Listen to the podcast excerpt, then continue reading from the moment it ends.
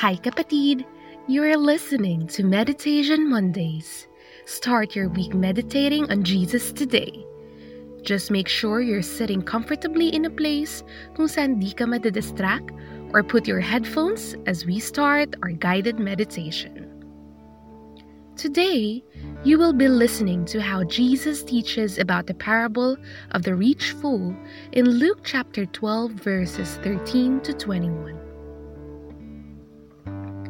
Someone in the crowd said to him, Teacher, tell my brother to divide the inheritance with me.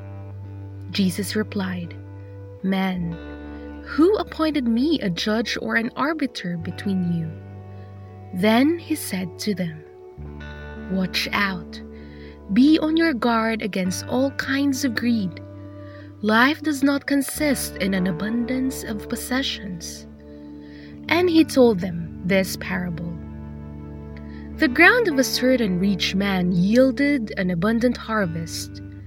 He thought to himself, What shall I do? I have no place to store my crops. Then he said, this is what I'll do. I will tear down my barns and build bigger ones, and there I will store my surplus again. And I'll say to myself, You have plenty of grain laid up for many years.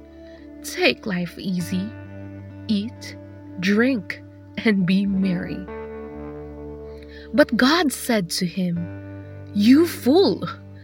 These very night your life will be demanded from you. Then who will get what you have prepared for yourself?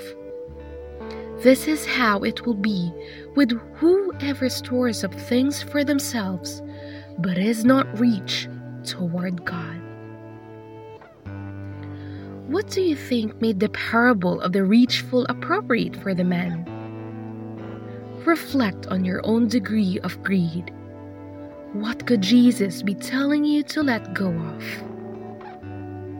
What could you do to be reached towards God today?